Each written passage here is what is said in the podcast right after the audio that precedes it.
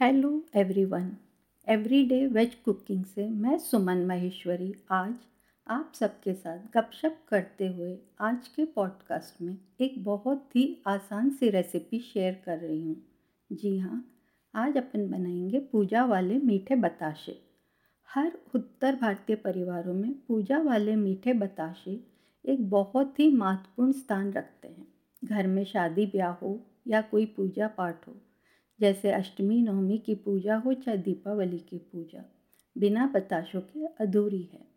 घर में खुशी का मौका हो चाहे कोई शुभ समाचार प्राप्त हुआ हो, आज भी परिवार के बड़े बुज़ुर्ग ट्रेडिशनली बताशे बंटवाते हैं। तो क्यों ना इस दीपावली आप भी घर पर ही मीठे बताशे बनाने की कोशिश करें। बनाना बहुत ही आसान है।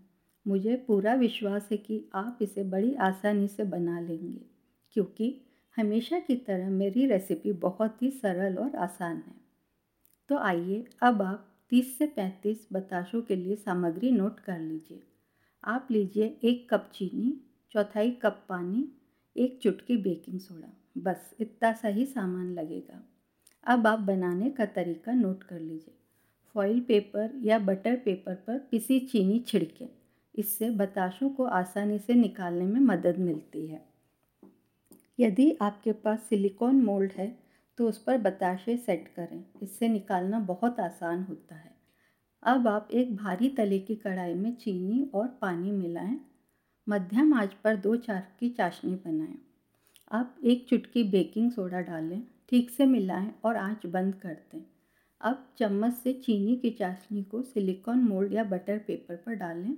बीच बीच में थोड़ी दूरी रखें। जल्दी जल्दी डालें, नहीं तो चाशनी गाढ़ी हो जाएगी और कड़ी हो जाएगी। इसे ठंडा होने के लिए छोड़ दें, फिर इसे धीरे से निकालें और एक एयर टाइट कंटेनर में स्टोर करें। यहाँ पर मैं एक टिप और देना चाहूँगी, ज़रा ध्यान से सुनिएगा। अगर चाशनी गाढ़ी होकर सख्त हो जाए तो इसे पीसकर भूरा बना लें। वेस्ट ना करें। आशा करती हूँ, आज का पॉडकास्ट आप सबको पसंद आया होगा।